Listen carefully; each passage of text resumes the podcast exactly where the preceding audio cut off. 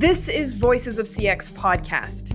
Join us as we continue our deep dive into customer value, the driving force behind every successful business. We're making the world a better place by helping companies deliver true customer value, one episode at a time. Hello, and welcome back to Voices of Customer Experience podcast. We're in season 10, and today I'm joined by my friend Rick Denton. I've been on Rick's podcast, so now he's on mine. So this is going to be fun. Hey, Rick, say hello, introduce yourself. Hi there. I'm excited to be a part of this. It is fun to do a little podcast swap. Uh, looking forward to today. Awesome. So before we get started, I know you. I know what you do. I know what you're passionate about. Our audience does not. So can you give them just a peek into your life? What drives you and and what makes you love your job? Wow, about 17 thoughts hit my mouth at the exact same time. so let me just start with one, and that is the phrase that I've got sitting out there in quite a uh, quite a bunch of places, and it is that I believe the best meals are served outside and require a passport, and that's really at the core of who I am. And it is this idea of wanting to to get outside, wanting to explore, wanting to see the parts of the world. And that's just a part of who Rick is. And when you talk about what stirs me and what gets things going, it is that focus on the globe, focus on the humans around the globe. And and I don't want to sound like I'm in some sort of charitable space. There are people much better than me about that, but just an excitement about everything that exists out there. I am a customer experience consultant, and that is something that a lot of folks on your show may have said. You know, I'm starting to pivot though to a different phrasing, and it actually I think I'm a business growth consultant when it comes mm. down to it fundamentally that customer experience is great. We want to do this because we love humans. We love creating great experiences for people but fundamentally is this about creating business growth? Yes that's why i do customer experience. So when you talk about what stirs me at work it is that and it is the idea and the belief that great customer experience will create great business results and there really isn't another reason to do it other than just altruism. But in, capitalism isn't set up for that. And so having that business result is really at the root of customer experience. Well, I, I agree very strongly with you on that. We've discussed this multiple times, you and I, but before digging a little bit deeper into this whole aspect of CX being a growth strategy, which is a really interesting topic for me, I, I do want to highlight because I think it's important. We've got listeners all over the planet. So every once in a while, I'll open the metrics and I'll see listeners from Sri Lanka. I'll see listeners from Vietnam, from Argentina, from the Netherlands, from New Zealand. And it's really exciting to me to know that this message is reaching so many people across so many different time zones. So if you're one of those people, thank you so much for tuning in. Uh, it, it brings me a lot of joy to see your your country pop up on my metrics. But one thing that you've done really successfully, I'd say, Rick, is is be able to feature a lot of global voices of customer experience. And this is something that not a lot of people do. So what what is your conclusion, would you say, after having all of these people? Of course, this is a work in progress, but from what you've heard and seen so far, what is your assessment of the global status of CX versus what we see here in the US?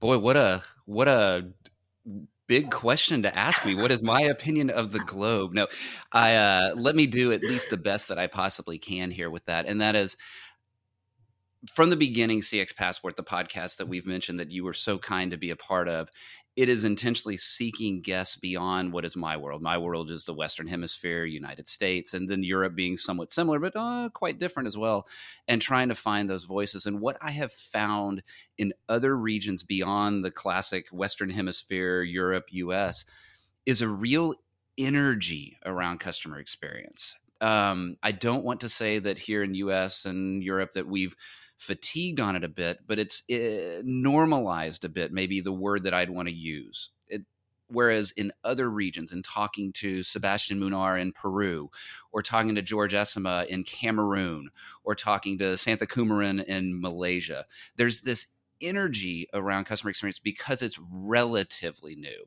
And I left out, even just there, kind of off the cuff, left out what I think is right now the most exciting region around customer experience when it comes to energy is the Middle East. It is fascinating the the amount of energy and the amount of dollars that are being poured into maybe dollars the wrong word, the amount of money being poured into that region. And there's a lot of factors as to why, but what I'm seeing is a deep realization that customer experience is how businesses in the Middle East are going to win. But I say businesses, can I add one to that? How the government resources will actually win. I've been surprised in the conversations I've had about how government agencies in the Middle East have such a focus on customer experience and trying to get that right. So try to imagine that when you go renew your driver's license the next time and to think of a government agency being focused on customer experience. And so, uh, long answer to your short question of uh, I, what I see in regions beyond the United States and the, Europe is this energy and this excitement because it's relatively new there. Yeah, you're right. You know, our mutual friends at Arquette Global that put on the amazing uh, customer centricity awards. Mm-hmm. Um, I'm I'm a judge. I think you're a judge too. Are you a judge? I am. From, uh-huh. Yeah. Yes. So, I mean, I was given the task of of judging some uh, submissions last year for the global um, or the international centricity awards and and one of the organizations on there was the dubai police department right and we're submitting their customer experience project and i was like would you recommend that. our arrest process to your friends and family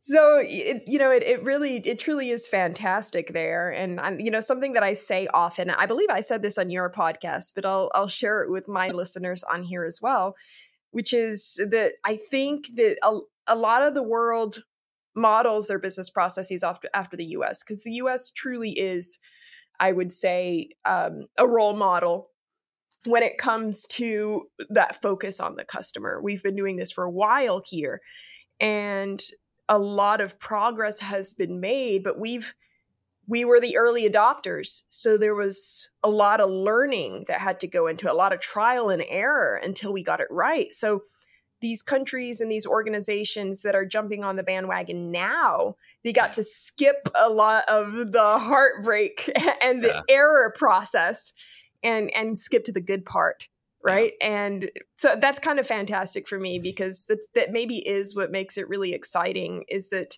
they're able to reap so much of the fruit of all the trailblazers here yeah. in the US, people that you and I know, Jeanne Bliss, Bruce Temkin, all of these folks that really back in the day when nobody was talking about this, they were battling, they were right. challenging the status quo. They were starting something entirely new. They started a revolution when it came to customer experience. So here's me tipping my hat to those individuals.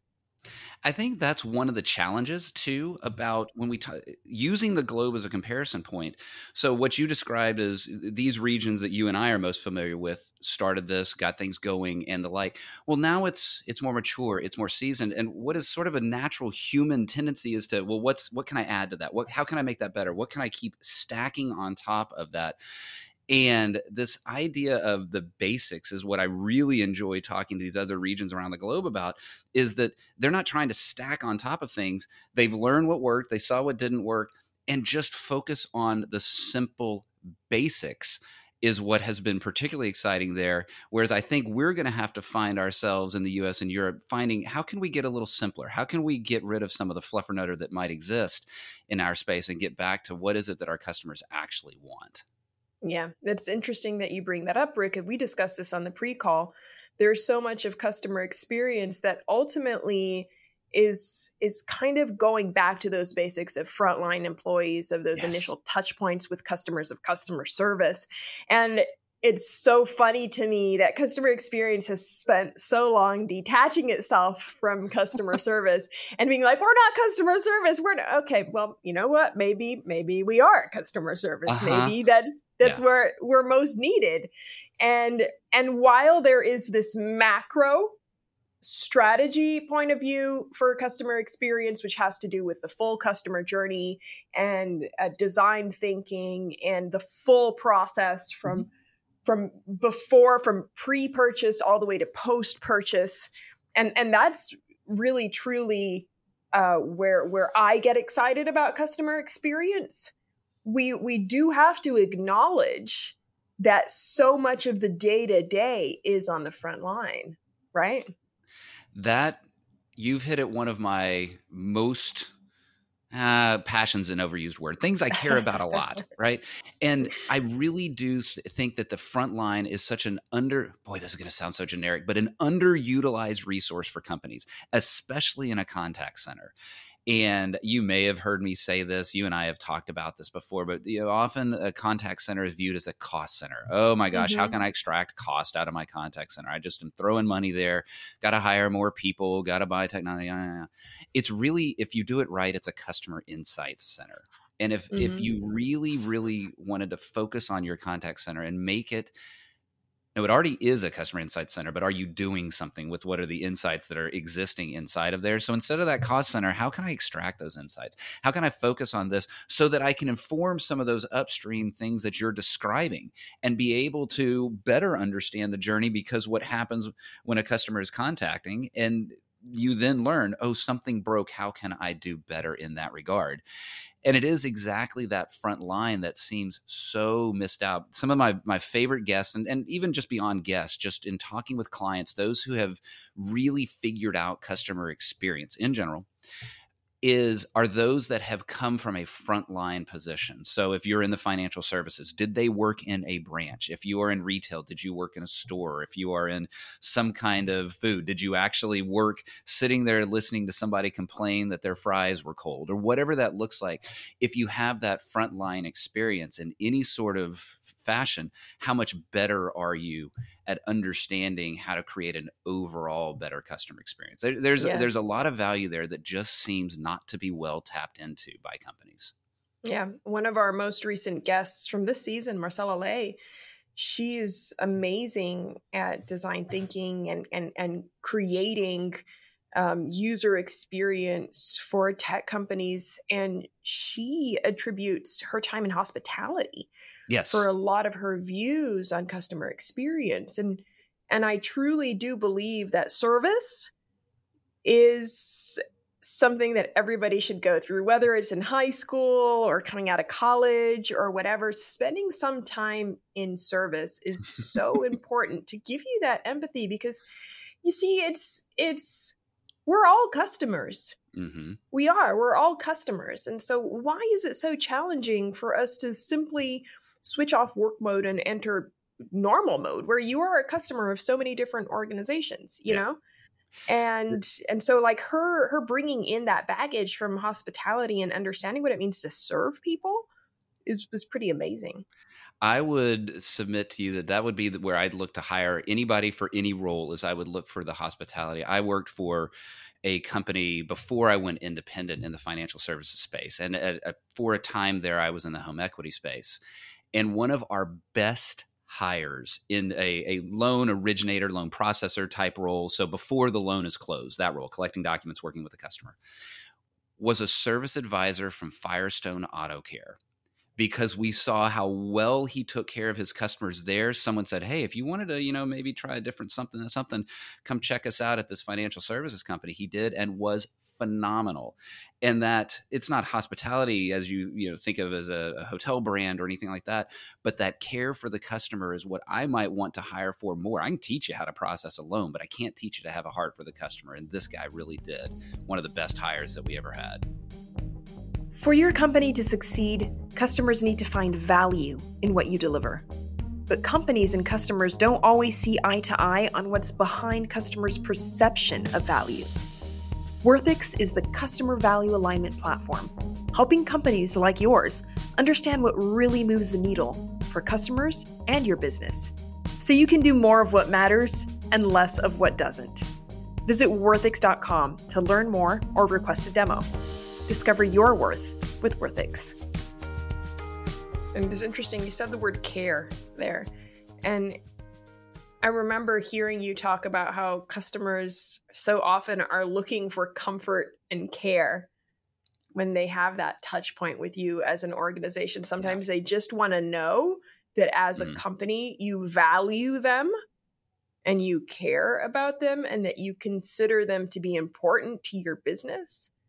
And it, it may seem like a small thing, but it's actually such a big driver for yeah. so many customers no in that in that same space, one of the things that I don't want to claim it as a, a, Rick wisdom, right? This is something that is relatively well understood that you know customers do want that care, they do want that concern. Katie Stabler, who is another fellow CX uh, practitioner out of the UK, another former podcast guest, actually pretty interesting. She had Master Chef UK background, so that's kind of cool. But she talks a lot about that when it comes to going into this recession or downturn, whichever, right? um, that customers are looking for that care, that concern, and that's going to be an important part of that. When we talk about an external closed loop feedback, when I'm talking about that with clients or others, and that idea of how can I uh, help a customer who has had something break in their experience. And one of the things that's important to say is what's the first thing that a customer wants? And you know, you sometimes get answers in client. Well, they want to make sure that uh, they get their money back or they get their product fixed. And the answer is no, they just want to be heard. The very first thing they want is to be heard. And then ultimately, do they want their issue fixed? No. They want to have their relationship restored. Stolen 100% from Disney, but not fixing issues, but rather restoring relationships. And that comes down to that care, that understanding, and that taking care of the customer at the heart, working on the transaction later, but caring for that human that is on the other side of whatever that contact vehicle is, caring for them with heart is the first step. Yeah, that's so great because, you know, in my job, my job is to understand how much everything you just said, how much that relationship factor contributes to customers' yeah. decisions to buy from you or not. So, and in so many cases, we do find that it is the number one motivator so you know in in a nutshell what we're looking to understand is is worthix steps in and evaluates the customer journey and understands all these different drivers that may be affecting or driving customers perceptions of value right yeah. so what do people value and how does this change over time so what people value during covid is that still what they value now or did their values shift to something right. different and right. next year, if, if we are truly in, in a downturn or a recession, what are people going to be valuing then? And how is it going to be different? And how can companies keep their value propositions aligned with customers so that they're still fulfilling their customers' needs, regardless of how the market is changing, right? So we evaluate all these things. And, and, and customer experience truly is one facet of it. And my traditional example that I have used to the ground at this point is is airlines right? And and and that's where you get a really clear picture of when people value relationship over other things or not. Right. you have frequent flyer a and frequent flyer b. Frequent flyer a cares about the experience. They truly do. They are the delta flyer. They are the British Airways flyer. They are the perhaps uh, Qatar or Emirates yeah, right. flyer, right? Money isn't necessarily the driver of their decisions. So, since you're excluding price, you're now looking at quality and you're looking at relationship, mm-hmm. right? People who are spending more money want to make sure that they're being cared for in a special way right? Now, frequent flyer B literally needs to get from point A to point B. And their driver is price, which means that quality and relationship take the back seat. And companies are now competing on on different fronts. And right. this is where we have the examples of, you know, the spirits and the frontiers here in the US or the Ryanairs in Europe that are notorious for their horrible experiences and and yet they continue to thrive as a business right? right? this is because they do so well at the other drivers that at the end of the day it's still worth it even though the relationship is crap right but then you you have companies that are still competing on price point like southwest and southwest does care about the relationship and they put love and heart into it. Right. And and I'm going to bet that if we are no longer competing on price, in other words, if price is equal, right. I believe people would pick Southwest because they do have that differential with their service and with the relationship that they're building with their customer, you know? So understanding that value and when that right. value is experienced, that's that's where you step in and where you really shine as as a consultant, as a a practitioner of customer well, that's what right? something that you said there at the very beginning is understanding what is worth it to the customer, right? And I know yeah. that's the heart of your company and, and what goes mm-hmm. in there, but it's the heart of what I I do as well from a business value, business growth perspective, because it it's great if you can be really nice and if you can sing a bunch of songs and it's fun and that sort of stuff. But if it doesn't actually change a customer's purchasing behavior, then who cares? Yes. And I'd actually submit to you, you know, we, uh, those of us that talk about the airline space a lot, we, we talk about, yeah, Ryanair, its experience sucks. Well, actually, no, it doesn't. For those who want that experience, it yep. would suck for me. but for those that want it, great. They've actually listened to their customer They've delivered the experience their customer wants. They've acted, listen and act, and then the customer is hmm, opening its wallet to uh, to Ryanair's experience. Now, for me, it's the reverse. So I actually am a Southwest haha lover, right? It's it's in mm-hmm. their stock symbol, LUV, right? They've been that way. They fly out of Love Field in Dallas. It's part of who their kind of heritage and their culture and all of that has been. And you're right. That's a significant driver as to why I fired another domestic carrier and moved all of my business over to Southwest, even though I had massive amounts of loyalty and points and double million milers with this other airline and I think that opens up another conversation around loyalty and how loyalty itself, and this is, uh, you and I could take a whole separate podcast on this topic. I actually had a, a guest on talking about this exact thing. But it's the, if you offer the promise of, if you give me loyalty, I will give you elite benefits and then you fail on that delivery of the elite benefits, that's when that loyalty starts to break down. And yeah. for decades now, right? It was uh, in the 80s that American came up with the American Airlines uh, rewards program and all that went into that.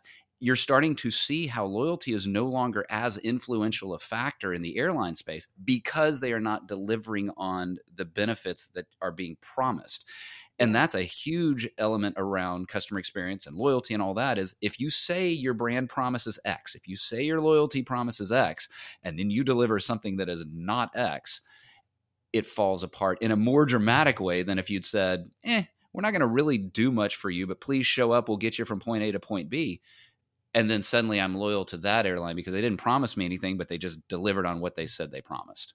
Yeah it's interesting that you bring that up because one thing that I've been talking about a lot in, in all of the keynotes that I've been doing around the country in this latest travel season has been that satisfaction is actually a really, really poor predictor of decisions of expenditure. And decisions of expenditure are either buy, rebuy, loyalty, churn, etc. Right?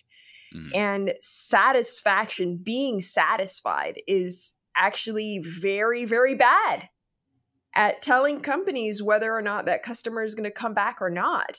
Because while it does say that there is perhaps a positive emotion around that experience, it doesn't measure value at all, in fact. It's not able to extract which part of the experience truly fulfilled the customer's expectation of value and what they were looking to accomplish with your brand. So even if they're satisfied, if you're not nailing that value, then what you end up getting is no possible way of predicting whether your customers are going to keep buying from you or not. And like I think that that steers a little bit out of the realm of customer experience even, Rick, you know? And it goes into strategy it goes into operations it mm-hmm. goes mm. into um, moving around departments inside your organization to accommodate what value means to your customer yes. and if it's relationship if it's experience then hey, let's tap into customer experience, let's tap into marketing, let's talk, tap into whomever owns the customer inside the organization. But if it's product, then you have to go there. If yeah. it's price, then you have to go to the chief financial officer or the chief revenue officer. You know, if it's if it's value prop, you may have to go all the way to the CEO if you're going to change the course of your organization. You know, so value is so much more than the, the experience because while the experience plays such an important part, there are all these other factors that are contributing ultimately to that decision. And that's where growth comes in, right? It does. And I think that too, and 1000% biased because I live in the customer experience world. But I think that's why we say things like you need to have the customer at the center of all of your decisions. And I know mm-hmm. that's a very overstated, right? We've got the Amazon empty chair cliche. Well, it's a cliche for a yeah. reason, right? And and so let's take your product example. Mm-hmm. Knowing that well the, the, customer cares about product what did i start with the customer cares about product so i need to yeah. know what the customer cares about how do i know what the customer cares about by listening to the customer and then bringing that input the voice of the customer if you will the voice of the customer into the business decisions around product into yeah. the business decisions around the financial choices we make around pricing into the business decisions around strategy and so yes, I'm completely biased, and, and others that come with a different lens may have a different perspective. But for me, taking that customer's voice, and I mean that very, I'm not talking about survey, I'm talking about however the customer talks to you in whatever way, their behavior, their surveys, their social media, their purchasing decisions, bringing that into the company so that the decisions that are made by the company are based off of that customer's voice. Thus, creating the business growth because I made a decision that is what the customer would have wanted and the customer would have seen value in and then chooses to make another purchase or a larger purchase or tell someone to make a purchase.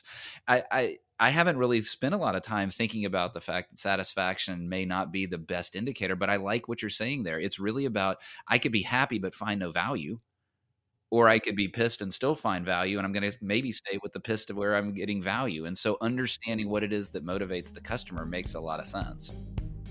If you've got feedback for the show, questions, or ideas of what you want us to cover, or if you want to be a voice of CX yourself, we'd love to hear it.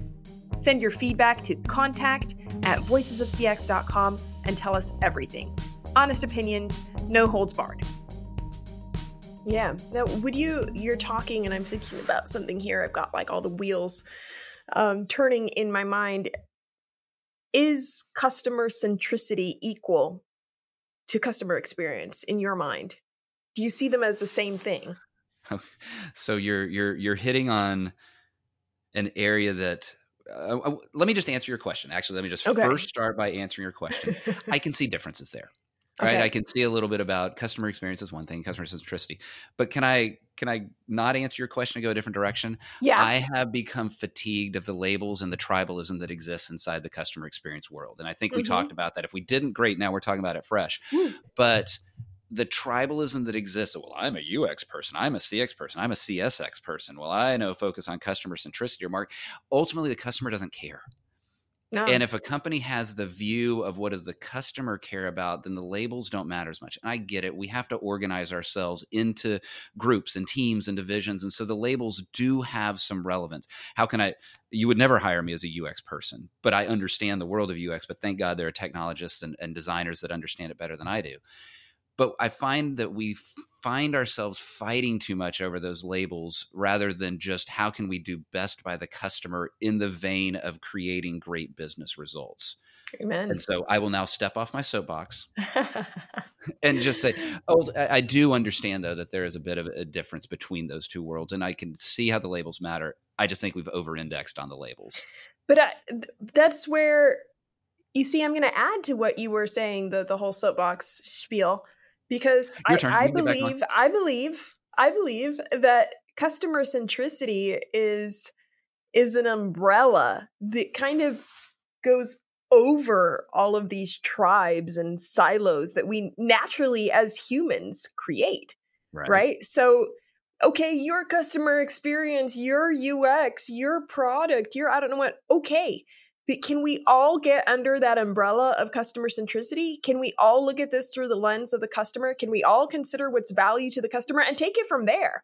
Yeah. You know, so it's not about breaking down silos internally, it's about putting something over a bubble surrounding the entire organization in a bubble of of being customer centric to a point where every single department is working towards customer value you know Re- regardless of what you're eh, regardless you ever see a customer that's mm-hmm. where i really i'm going back to voice the customer because that's kind of the core of what i do is this total voice of the customer approach but i love being able to bring in the customer story and whatever method that it manifests into the company. And so that can be call listening sessions. Some of the most effective customer centricity changes that I've been able to be a part of at companies have often been driven by the muse of the customer's voice. And I mean the literal customer's voice, where you are pushing play on a recording of what that customer has said. Could be an interview, could be an inbound call, could be reading an email. But bringing that customer voice into those conversations. So while the empty chair is the the, the cliche, but it is true that how can we bring the customer into that conversation? I was at a consulting at a hospitality brand uh, several years ago. And it was in the contact center. It was part of the weekly operational review. And I was asked to come in and, you know, hey, what can we do around customer experience, some work from home elements of it at that time. And I was just observing. And it was an hour and a half meeting and the word customer did not get uttered until one hour, 17 minutes into the meeting. I knew then that was where we could change things. Instead of operational metrics, let's start with a customer story. And it was amazing to see how the shift in mentality took place there. There still was all the business drivers that needed to take place, all the business decisions, the cost, the whatever metric you need in a contact center. But by starting with the customer, the way the conversations changed and the way the decisions were made after that reflected that customer centricity that you're describing. Under that umbrella of customer centricity, even the operational metrics would apply because we started with the customer. Yeah. As you're saying this, I'm reminded of a recent trip that I took to a hotel owner uh, conference or summit. And okay the the theme of a panel that I was invited to speak on was uh, you know the hospitality in 2022 how the world has changed what's going on and it was uh, the panel was all hotel owners and me and i'm sitting right. there with these other five individuals that have been in the industry for 20 plus years. You know, there are there are some people there that owned 120 hotels. Yeah. You know? So who am I to walk in there and school these guys on hotel. hospitality, you know? Yeah. And so I'm sitting there and I'm like, oh, I am so screwed right now. You know, like what am I how am I going to contribute? How am I going to bring relevance to all of the, you know, this audience filled with hotel owners? What can I possibly bring to the table that that they don't know? Yeah. And as they started speaking, I was the last one to talk. So I heard each of the panelists speak. And it hit me like right as my name was called to give my opinion, I was like, I know what I'm going to say. and it was not one of you talked about the customer. Yes. Not one of you talked about the guest. I was like, I I am shocked. Like there's, you know, you guys are talking about employee turnover, you're talking about construction and development and investments and not one of you talked about the guest. Yeah. And I said, I'm going to be the guest. I'm going to represent the guest on this panel and and I want to shed some light on hey, have you guys considered what the guest feels? And there was silence in the room. There was silence. And people were like, wow. And I could see heads nodding. And I'm like, come on, guys, this isn't possible. Like, this is 2022. Nobody here is thinking about the guest. And they yeah. weren't, Rick. And not because they're bad at their jobs or because they're not experienced, but because in our day to day life, we get so caught up with these eh, emergencies that pull us into yes. different directions. There's there's pandemic that you know absolutely obliterated the hospitality industry. There are bills to pay. There's recession. There's there's so much that weighs so heavily on people's minds that forgetting about the guest or forgetting to put the customer at the center it's actually easier than we thought. And and the only reason that I was able to think about this and bring this perspective in was because I was coming from the outside in. Yeah. You know? And and that's kind of the importance of sometimes taking the back seat. It is disappointing but not shocking to hear your story because of exactly what you said you know you mentioned you, emergencies come up pandemic but it's the day to day as well and it is so true that great customer experience is not created in a conference room it is created in the actual front lines to go back to that it it is if you are trying to design something be it a product, be it an experience, be it a price, whatever it is, mm-hmm. and you're not thinking of the customer, well, then what is the actual point of doing any of this? And so for you to talk about them doing that, I, I, it's shocking in hospitality, but it is, I guarantee that there are airline boardrooms that are not paying attention to the the customer. I guarantee there are restaurant chains. There are pick your pick your poison there. What is interesting though to see is how companies that you would not expect it are actually starting to focus on it. So I'm not going to get her name exactly right, but Anastasia Vladichenska, I think out of Ukraine, shared something on LinkedIn. And it was a concrete company was posting a role for a customer service, customer experience focused role. And her point was if a concrete company is focused on this, shouldn't you be? And so you're seeing these pockets of where it actually is taking place it's shocking that it may not be happening in hospitality, certainly in some of our airlines, but it is good to know that it is still alive and well in many areas. And those are the companies that are going to thrive. Those are the ones, those fundamentals of customer experience, customer service, they're not going to change regardless of whether it's a pandemic, regardless of whether it's a recession, a downturn, regard pick it, whatever it's going to be, the fundamentals will continue to stay the same. Yeah. That's awesome. Well, Rick, you have so much wisdom on this topic and so much knowledge. Uh, how can our listeners and viewers learn more, hear more, talk to you if they want? Well, I would love to engage with any listener who wants to talk about customer experience. I will say that the wisdom that I've gained is truly by learning from others. It is amazing how strong the customer experience community, those that are practitioners like me, but also those that are deeply embedded in the actual work of doing customer service, customer experience, whatever that is. And so the best way to get in touch with me, I would start with LinkedIn. Love connecting with folks there. Another way is I talk a lot about total VOC. And so go to totalvoc.com and there I've got some downloads that you can do to kind of assess your voice, voice of the customer, but also connect with me there. And then the third is where I'd really love to he- get engagement and hear from people is have a listen to CX Passport, the podcast, where I got the chance to have you as a guest, Mary. It was fantastic having you on and would love for folks to head over to cxpassport.com and have a listen to an episode there. Absolutely. You can catch my episode too. We talk about customer experience in Brazil. You do. It's fun and some other topics that you wouldn't expect to come up, but I'm not going to mention food, food, and perhaps a little bit of a uh, weightlifting. Oh, so. there's weightlifting. Well, the like the listeners of this podcast know way too much about my weightlifting adventures. Okay, well, then you can find out what food Mary was tortured with when she was a child just the you just reminding me or like bringing back my trauma and my PTSD here, Rick. Thank you so much for coming on the show. It's been a pleasure having you here. To our listeners and viewers, thank you so much for joining us once again, and we'll see you next time. Thanks, Mary. It was fantastic. Thanks for listening to the Voices of CX podcast. This podcast is sponsored by Worthix. Discover your worth with the Customer Value Alignment Platform. We're helping the world's biggest brands align with their true customer value.